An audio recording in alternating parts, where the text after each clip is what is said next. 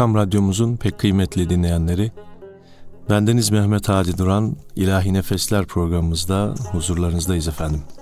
Kelile ve dimne okumalarına kaldığımız yerden devam ediyoruz. Yine birbirinden ibretamiz hikayeleri dinliyoruz. Filozof Beydeba'nın bu nadide eserinden. Tilki ile kara kaçan. Arslan cüzam hastalığına tutulmuş, vücudundaki bütün kıllar dökülerek cas çavlak kalmış.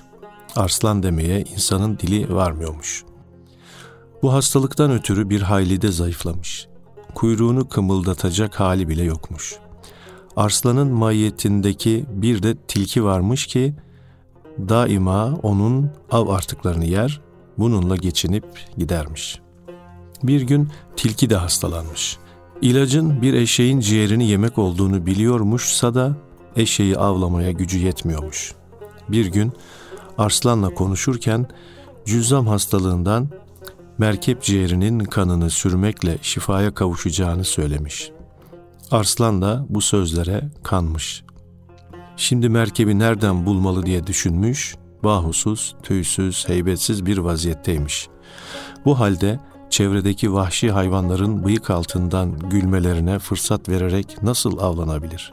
Hem eski güç ve kuvveti kalmamış, üstelik maskara olmak işten bile değildi.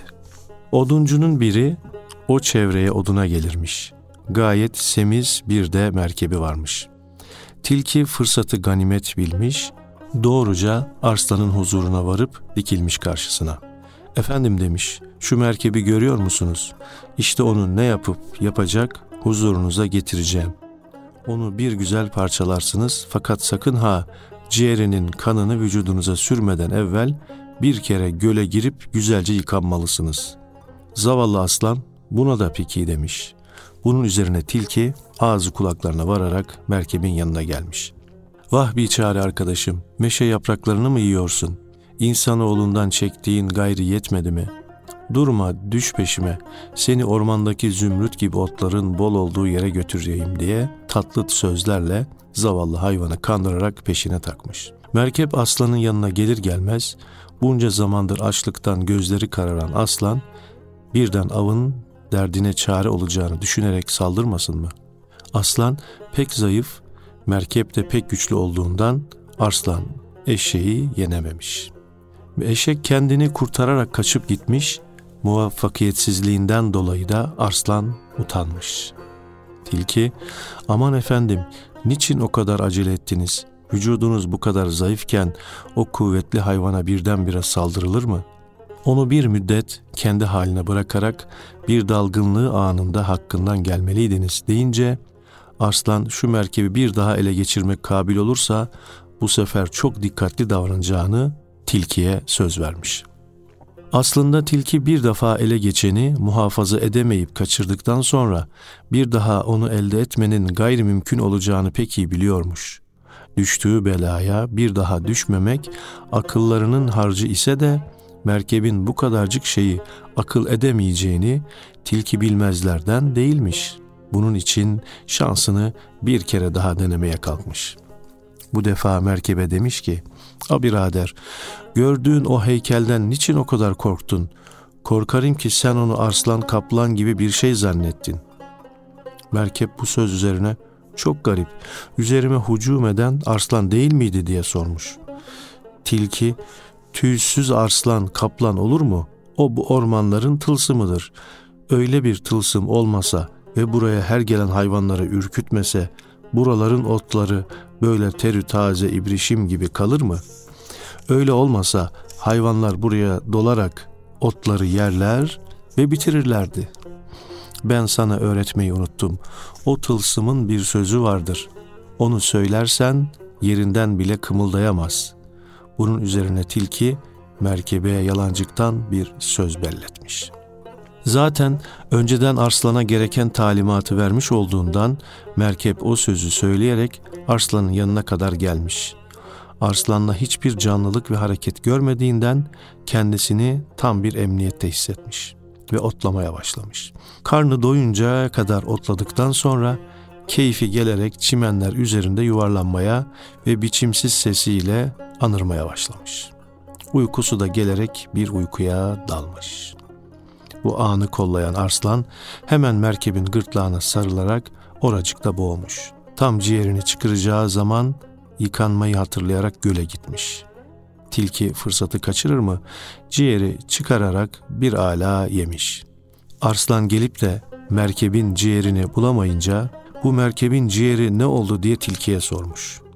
Tilki, efendim maalesef merkebin ciğeri yokmuş. Fakat etiyle karnınızı güzelce doyurabilirsiniz.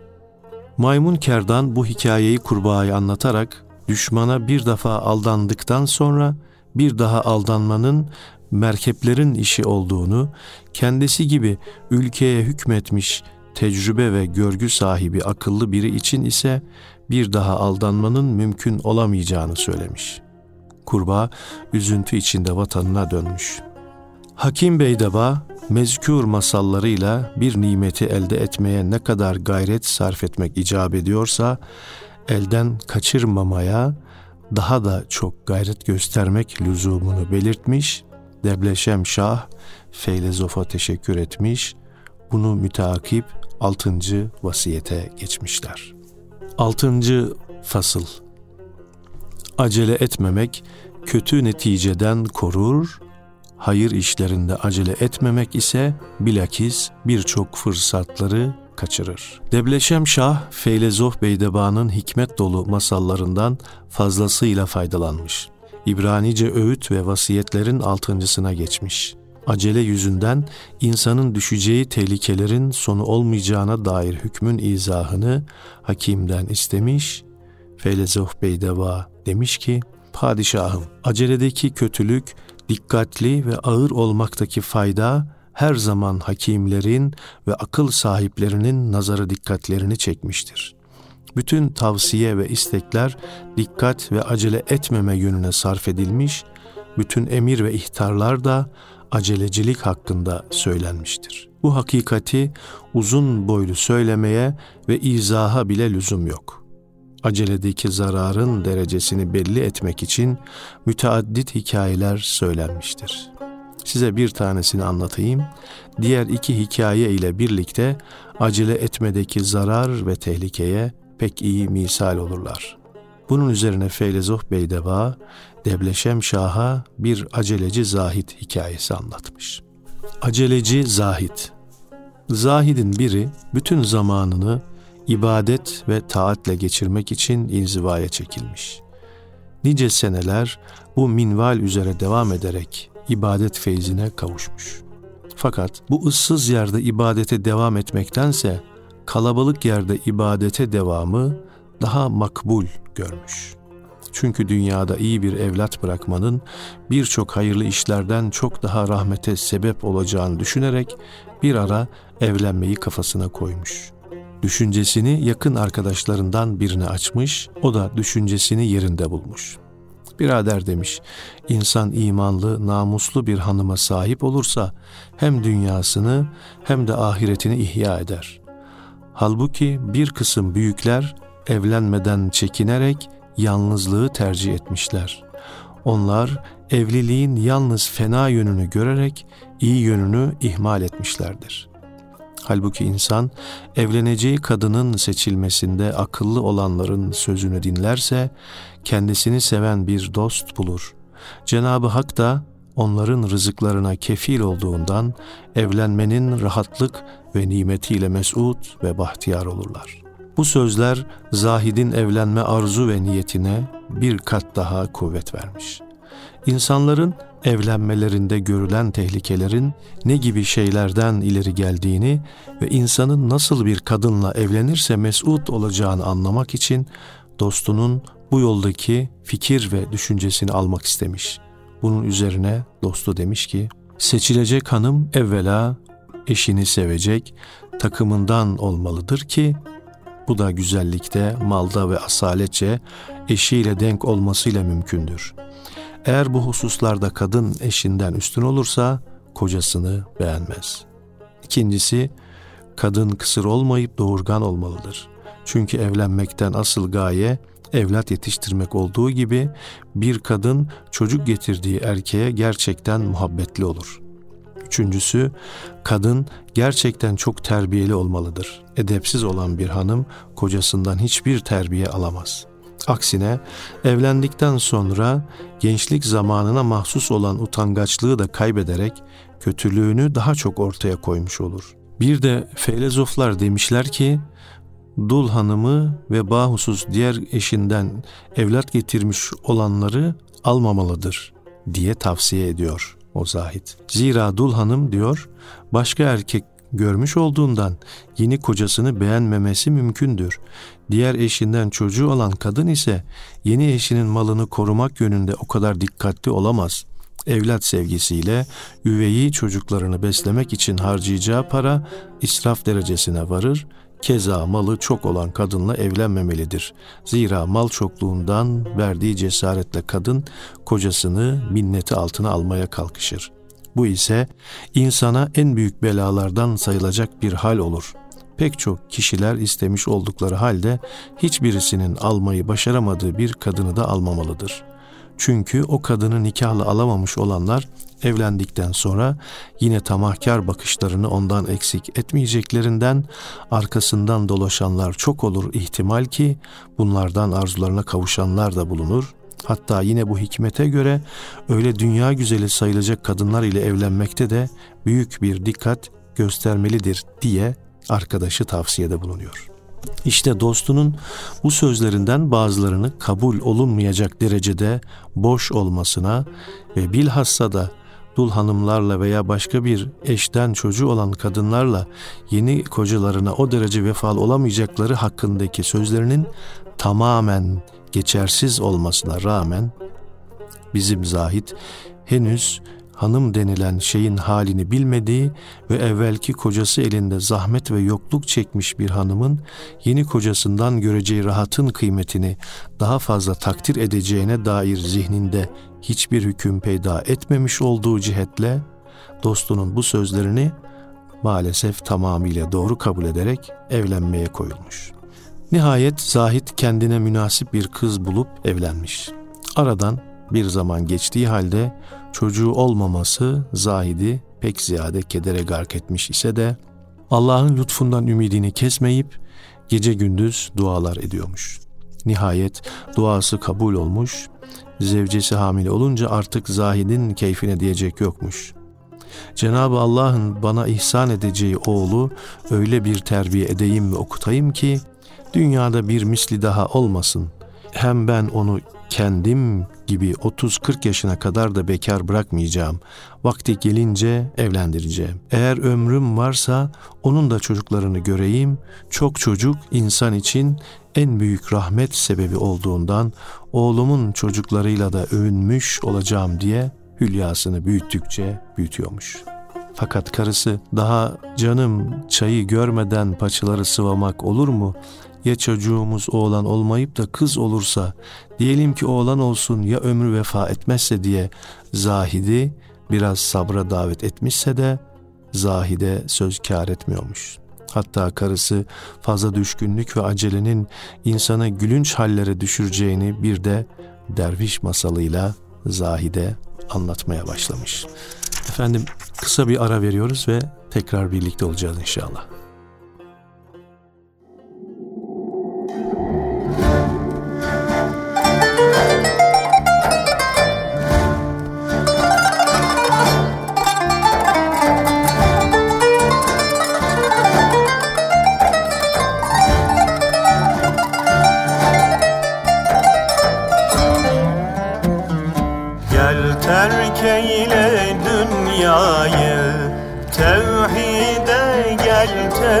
gide Gel zikreyle Mevla'yı. Tevhide gel tevhide. Gel zikreyle Mevla'yı. Tevhide gel tevhide. Gel kalbini pak eyle Gel çeşmini hak eyle. Gel kalbini bahçesi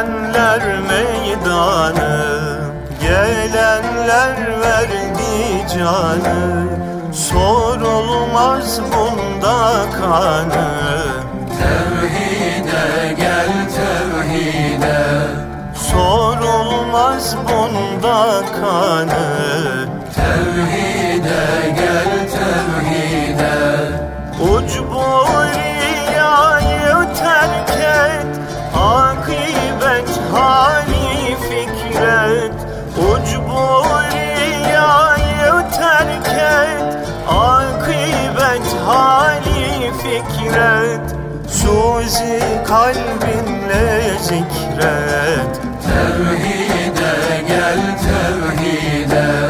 Suzi kalbinle zikret. Tevhide gel tevhide.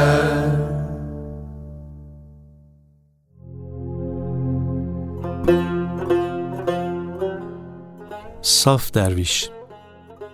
Tacirin biri daima yağ ve bal ticaretiyle uğraşırmış. Komşu bir de derviş varmış ki tacir bu dervişe yağından balından bir miktar sadaka etmekteymiş. Çünkü alışverişin sadakası olarak bunu bir uğur sayarak daha önce denemiş. Derviş her ne vakit gelse hediyesini verir, hayır duasını alırmış. Halbuki her vakit dervişin aldığı yağ ve bal her günkü ihtiyacından fazla olmakla dervişin hanımı bunları birer küp içinde biriktirirmiş. Bir gün Zahit mutfağın rafı üzerinde iki büyüyecek küp görerek içlerinde onar yirmişer okka yağ ve bal biriktiğini görünce hülyasını büsbütün büyütmüş ve hanımına demiş ki Hanım biz bunları satacak olsak hayli para kazanırız. O para ile şu kadar koyunumuz olur. Böylelikle artık zengin oluruz. O halde henüz hamile bulunduğun çocuğu da kendimiz gibi fakir değil, kibarca terbiye ederiz. Ama büyüdüğü vakit çocuk bize itaatsiz çıkacak olursa terbiyesinden dahi aciz kalmayız. Sen şu değneği görüyor musun? Bununla kafasını kırarız. Biçare derviş bu hülyada o kadar ileriye gitmiş ki güya her dediği şey olmuş bitmiş ve hatta oğlu dahi kendisine itaatsiz çıkmış da hülyasını genişlettiğinden elinde bulunan o koca sopayı seni gidi hayırsız evlat seni diyerek yağ ve bal küpleri üzerine indirdiği gibi küpler kırılmış. Raftan akan yağlar ve ballar adamcağızın tepesinden tırnağına kadar akıp gitmiş. Artık hülya kuracak elde sermaye kalmamış.'' Bizim Zahit karısının şu hikayesine epeyce gülmüşse de yine kendi hülyasını yürütmekten vazgeçmiyormuş. Vakit tamam olup karısı nur topu gibi bir oğlan doğurunca adamcağızın bütün emelleri olmuş sayılmış. Artık başka hiçbir işe güce bakmayıp bir yere ayrılmayıp yalnız meme vermekten başka annesine gördürecek hiçbir iş bırakmayarak çocuğun bütün vazifesini kendisi görüyormuş.'' Bu minval üzere yavrucak bir buçuk yaşına gelmiş. Artık anne sütüne de ihtiyacı kalmayınca bütün hizmetleri babası yüklenmiş. Bir gün annesi çocuğu yine babasına bırakıp bir yere gitmiş. Evinde yalnız kalan baba çocuğu yıkayıp temizleyerek beşiğe yatırmış olduğu bir sırada kapı çalınmış. Haberci mühim şer'i bir meselenin halli için Zahid'i padişahın çağırdığını söylemiş. Gitmemek olur mu?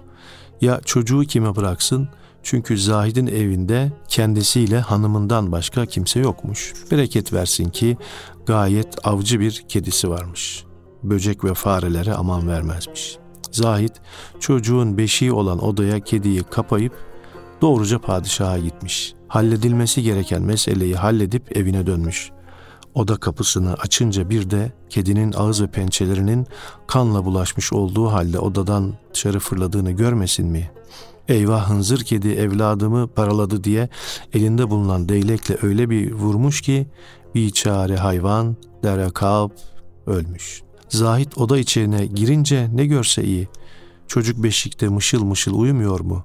Beşiğin yanında ise koca bir yılan alkanlar içinde yatıyormuş.'' Zahit acele ile kedisini haksız yere öldürdüğünü anlamış. Ve bundan o kadar üzülmüş ki hiçbir şey onu teselli edememiş. Karısı dışarıdan geldiği zaman kocasının sonsuz keder ve üzüntü içinde bulmuş. Tatlı sözlerle teselliye çalışmışsa da kâr etmemiş. Bu felaket sırf acele karar verdiğinden olmuş.'' Acelenin gayet fena ve tehlikeli olduğunu kadıncağız nice misallerle anlatarak bir şeyin esasını bilmeksizin ziyankarlık hususunda asla acele edilmemesi lüzumunu izaha başlamış. Hoş, zahit dahi bu hikmeti biliyormuş. Hele şimdi daha çok anlamış. Ciğerparesi evladını yılanın zehirli dişlerinden kurtarmıştır bu güzel hizmetinden dolayı mükafatlandırılması icap eden kedinin yok yere öldürülme acısını içinden atmak kabil midir? Karısı acele yüzünden pişmanlığa düşenlerin yalnız kendisinden ibaret olmayıp emsalinin çok olduğunu derhatır ederek başka bir hikayeye geçmiş. Aceleci Padişah Gezmeye ve ava çok meraklı bir padişahın pek kıymetli bir şahini varmış. Yedi kat göklerden istediğini yakalayıp indirecek derecede avcıymış. Padişah Şahin'i evladı gibi sever, hizmetini de bizzat kendisi görürmüş. Bir gün ava çıkarak rast geldiği bir geyiğin arkasından Şahin'i salmış. Geyik kaçmış, Şahin kovalamış. Padişah at ile onları takip ediyormuş. Sonunda sarp bir dağ varınca Şahin geyiği tutmuş. Padişah da yetişip avını avlamış. Fakat havanın sıcak olması ve çok yol olmasından dolayı susuzluktan ölüm derecesine gelmiş. O anda gözüne yüksek bir kaya ilişmiş. Üzerinde damla damla bir su akıyormuş. Terkisinde bulunan bir altın tası çıkarıp bu sudan doldurmaya koyulmuş. Yarım saat kadar sabırla suyu tasa doldurmuşsa da tam içeceği vakit Şahin bir kanat çırpışıyla tası dökmüş. Padişah kuşun bu ziyankarlığından dolayı hiddetlenerek onu öldürmek istemiş. Fakat Şahin pek kıymetli olduğundan hiddetini yenerek tası tekrar doldurmaya çalışmış. Zira susuzluk canına tak etmiş bir kere. Tası doldurduktan sonra tam içeceği sırada Şahin yine onu dökmesin mi? Padişah yine hiddetlenmiş, başkası olsaymış mutlaka onu öldürürdü fakat bu kıymetli kuşuna yine kıyamamış.'' Tekrar tası doldurmaya başlamışsa da üçüncü defa Şahin yine dolmak üzere olan tası dökmüş. O vakit padişah bu hayvanın gayesi beni susuzluktan öldürmek diyerek zavallı hayvancağızı yere çarptığı gibi öldürmüş. Tam o sırada seyislerinden biri yetişmiş, Veli Nimet Efendisi'ni bulmak için dağları dört dönmüş. Hayvanını kanter içinde bırakmış, Padişah aman su deyince terkisindeki matarayı alıp padişahın elinde bulunan tası doldurmuş. Padişah birkaç tas su içerek hararetini söndürdükten sonra Şahin'e acımaya başlamış. Hadiseyi Seyis'ine anlatmış. Seyis, Şahin'in üç defa tası dökmesinde mutlaka bir hikmet olduğuna kanaat getirmiş. Padişahın da emriyle tırmanarak kayar üzerine çıkmış ve suyun nereden geldiğini araştırmış. Ne görse iyi, su gerçekten bir kaya altından geliyormuş fakat menbaın içine büyük bir ejderha düşerek ölmüş ve kokmaya başlamış. Anlaşılmış ki Şahin havadan bunu görmüş. Efendisine o zehirli suyu içirmemek için tası döküyormuş. Bu vaziyet karşısında padişahın üzüntüsü bir kat daha artmış. Sebebini anlamaksızın Şahin'i öldürmekteki acelesine bin pişman olmuş.'' Zahid'in karısı bu hikaye ile kocasına şunu anlatmak istemiş. Acele yüzünden pişman olan yalnız kendisi değildir. Pek çok kimseler acelenin ve ani kararın bu yoldaki pişmanlıklarına çekerler. Ancak bundan önce bir fikri açıklarken anlattığımız veçile acelenin pişmanlıkları en çok kötülüğü alakadar eden işlerde görülür. Hayır işlerinde ise lüzumundan çok ağır hareket birçok fırsatları kaçırır. Asıl Hümayun Name'de 6. fasla bu hikayelerle son verilmiştir. Dikkat ve itinalı hareketin aceleden iyi olduğuna, hayır işlerinde ise bilakis acele etmemenin birçok fırsatları kaçırdığına dair bir hikayeyle bu sefer hayırda acele etmemenin pişmanlıklarını anlatacağız. Nil gibi büyük bir nehir kenarında duran biri Allah aşkına can kurtaran yok mu diye bir ses işitmiş. İmdat sesi acı acı tekrarlanmaktaymış. Bir adamın nehrin akıntısına kapılarak sürüklendiğini görmüş. Böyle bir anda can kurtarmanın dünya ve ahirette büyük bir ecir ve mükafat kazandıracağını bilen adam hemen yanı başındaki sandalı görerek geliyorum korkma diyerek sandalı çözmüş. Ama sakın bu sandalın dibi delik olmasın. Sonra nehrin orta yerinde kürekler kalır da bir daha sahile gelemem. Sakın küreklerin bağ kağışları kopmuş olmasın diye uzun uzadıya sandalı incelemeye başlamış. O sırada başka biri daha gelerek sulara kapılan adamın sesinin kesilmekte olduğunu görünce sandalda inceleme yapana canım neden vakit kaybediyorsun imdada koşsana demişse de adam efendim bir şeyde acele etmek doğru ve akıl kârı değildir. Sandalın her eksiğinin tamamlandığını incelemek sizin kendimi tehlikeye atamam deyince kendini nehir atarak ve acele yüzerek adamcağızı yakalayıp sahile getirmiş. Ne çare geç kalındığından adam çoktan boğulup ölmüş bile. İşte hayır işinde ağır olmak bazen bu şekilde felaketlere de yol açar. Efendim bu hikayeyle de 6. faslın sonuna gelmiş bulunuyoruz. Aynı zamanda bize ayrılan ilahi nefeslerde bize ayrılan sürenin de bu haftalık sonuna gelmiş bulunuyoruz. Haftaya inşallah kaldığımız yerden devam edeceğiz. Allah'a emanet olunuz efendim.